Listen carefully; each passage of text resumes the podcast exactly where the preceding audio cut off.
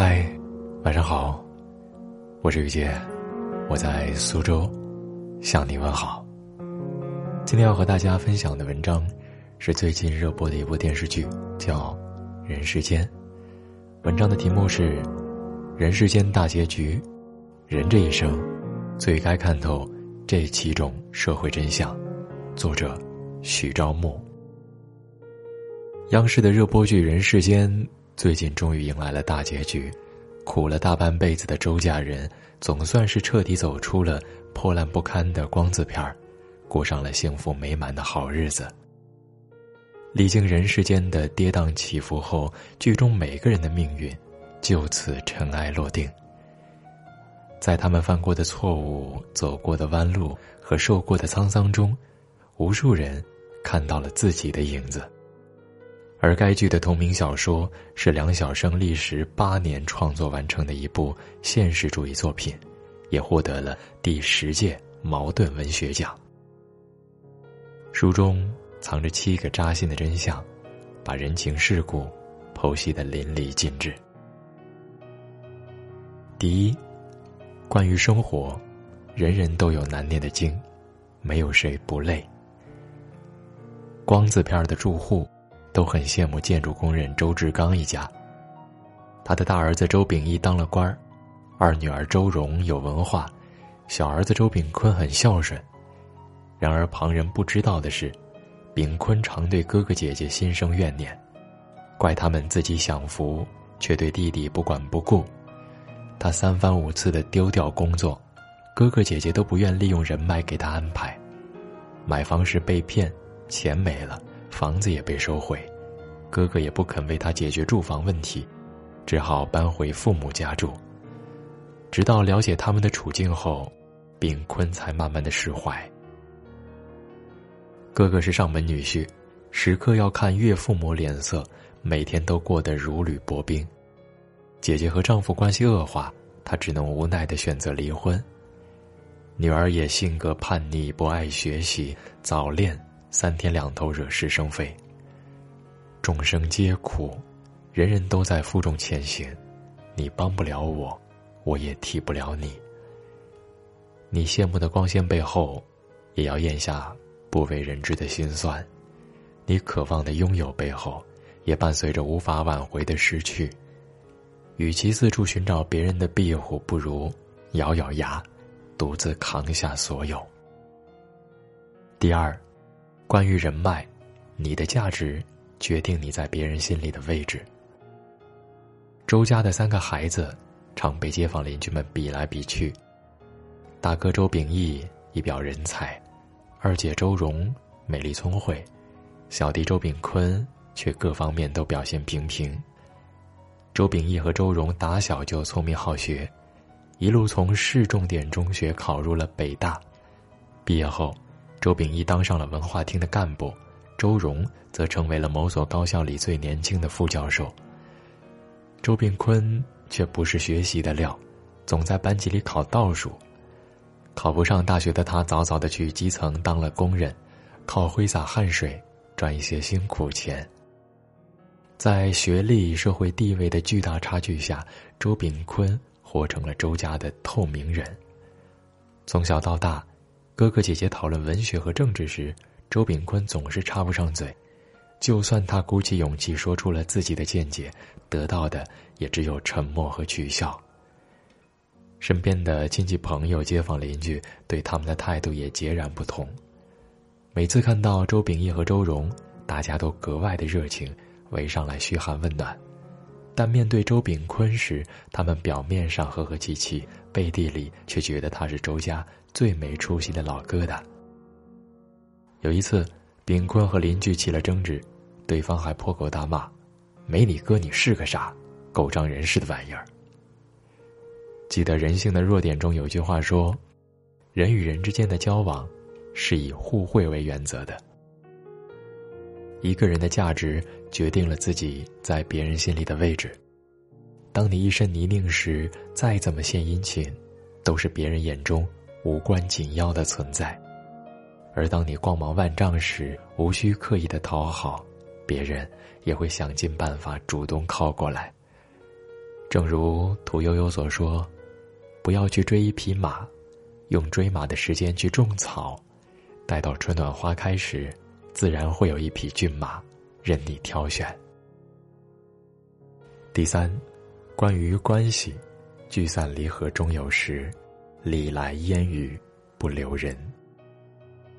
周炳坤在厂里上班，结交了几位好朋友，他们有福同享，有难同当。还把家人介绍给了彼此，关系好的跟亲兄弟似的。但随着岁月的变迁，他们各自走上了不同的道路。有人读了大学，在官场谋得了一席之地；有人当了老师，后又入职大公司，当上了副总；还有人一辈子在底层挣扎，工作说丢就丢，生了病也没钱治，大家不再相互感同身受。见了面，常常话不投机。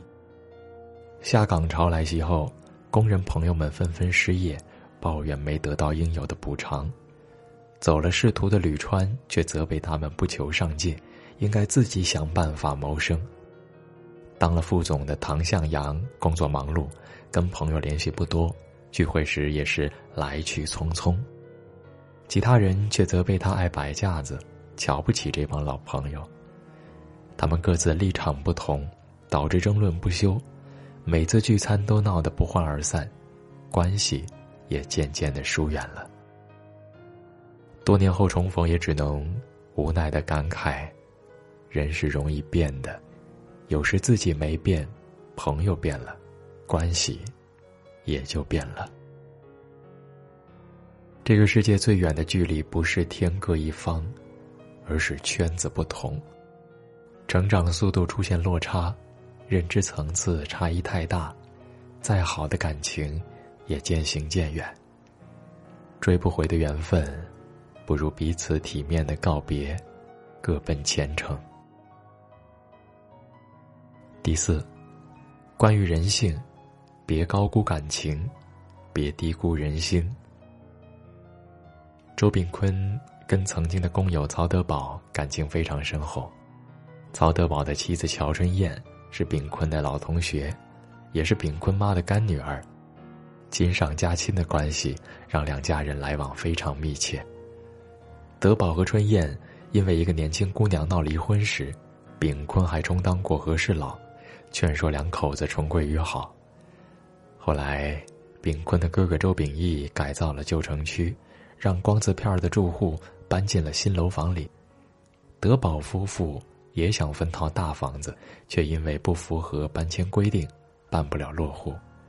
于是他们理所当然的找炳坤帮忙，让他去向哥哥求情。炳坤不想为难哥哥，拒绝了他们的无理要求。德宝夫妇勃然大怒，痛斥炳坤为人不仗义，不念多年交情。他们跑到拆迁工地大闹，扰乱周秉义的工作。事后，他们还写了举报信。污蔑周秉义贪污。昔日相亲相爱的密友，转眼间就成了水火不容的仇敌。想起了德云社小曲《大实话》里的一段词，说：“朋友亲，朋友可不算亲。朋友本是路遇的人，人心不足，这蛇吞象；朋友翻脸，就是仇人。”生活中，高估感情往往会遍体鳞伤，低估人性。将会满盘皆输。第五，关于处事，凡事不计较，是最聪明的活法。周炳坤的妻子郑娟是个苦命的女人，丈夫早早的去世了，她被丈夫的好友伤害，并怀上了对方的孩子。起初靠着串糖葫芦独自养活孩子，还要照顾老母亲和盲人弟弟。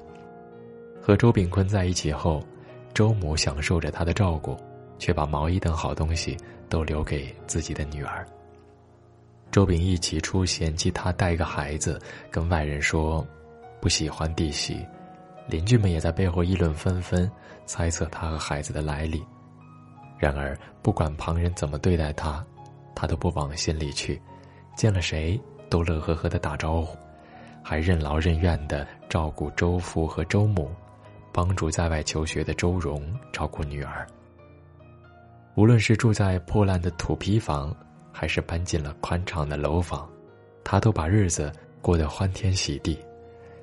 周炳坤买房时手续不全，楼房住了没多久被房主收回，全家人只能搬回光字片的老宅。炳坤内疚不已，郑娟却照样吃得香睡得好，还安慰他说：“就当是做了一场美梦吧。”在外人的眼里，郑娟有点缺心眼，整天过得稀里糊涂的。其实。在底层摸爬滚打过的他，早就洞察了人性的善恶，但他比谁都清楚，现在的日子有多么的来之不易，何必事事都要去跟别人计较呢？电影《虞美人盛开的山坡》中说：“没有人是傻瓜，只是有时候，我们选择装傻，来感受那种叫做幸福的东西。”人生不如意之事。十之八九，一味的较真儿，穷追猛打，只会烦了别人，累了自己。该糊涂时就糊涂，不跟他人锱铢必较，才能活得从容。第六，关于人品，一生所有的福气，都是你攒的善良。有一年冬天，周炳坤带着母亲到大众浴池洗澡，他洗完澡等母亲出门时。看到服务员手忙脚乱的背起一位老大爷，原来老大爷在浴池里不慎滑倒，摔断了一条腿，得赶紧送到医院。但那年月没有救护车，也没有出租车，一群人忙得焦头烂额的。周炳坤立即找来了辆平板车，让老大爷躺在上面，由他拉着去医院。路上，他怕没穿鞋的老大爷冻坏了脚，就脱下棉袄将对方的脚。包得严严实实的，而他自己却只穿了一件单衣，在寒夜里一路狂奔，让对方及时得到了救治。没想到，对方这位老大爷是政府官员马守常，他的太太恰好是炳坤的上司，夫妻俩都把他的恩情记在了心里。后来，马守常的太太得知炳坤只有初中学历，便安排他进入夜校学习。炳坤和朋友们惹上麻烦时，马守常和太太也会主动的调动人脉，为他们解围。正是周炳坤不求回报的善意，为自己换来了意想不到的好处。所以啊，这个世上没有突如其来的幸运，只有因果循环的福报。你为他人解决麻烦，别人才会将你的人生拖上青云。善良的人。从不吃亏，这是天道，也是社会运行的潜规则。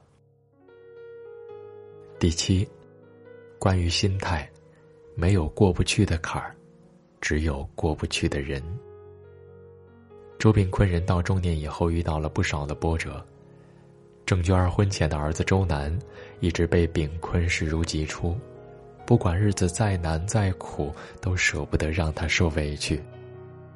周南上中学以后，他的生父突然前来争夺抚养权。这时，对方已经成了公司的老板，承诺可以将周南送去国外读书。可周南刚到国外不久，就因为见义勇为而牺牲了。他的去世让炳坤和周南生父的关系迅速的恶化。一次争执中，炳坤失手打伤了对方，为此坐了整整八年的牢。接连经历丧子之痛、牢狱之灾，炳坤和郑娟儿在苦海中沉沉浮浮，不知何时才能上岸。然而，他们没有悲观堕落，而是鼓起了勇气，继续前行。炳坤在狱中积极配合，表现良好，想办法争取减刑；郑娟儿则靠卖红薯、冰棍儿，努力的支撑着这个家。出狱后，他和郑娟儿搬进了改造后的新城区，开了个小餐馆，日子过得热热闹闹的。常言道：“人生如逆旅，你我皆行人。”在遍地狼藉中踽踽独行，是大多数人的宿命。然而，就像看见里所说：“强大的人，不是能征服什么，而是能承受什么。好的、坏的，终成过往，你只管咬紧牙关去坚持，拼尽全力去担待。我记得季羡林先生曾说：“每个人都想争取一个完满的人生。然而，等你历尽千帆，终会发现，遗憾才是生活的底色。金钱、名利和地位，在时代洪流中犹如过眼云烟。幸福、快乐和满足感，在命运变迁下也许转瞬即逝。但个人的努力、善良。”真诚、智慧和坚持，依旧掷地有声。正如林语堂在《风声鹤唳》中所说：“一个人的命运，是依他过去和现在的行为做决定的。不抱怨，不退缩，才能活得热气腾腾。”祝你晚安。好梦。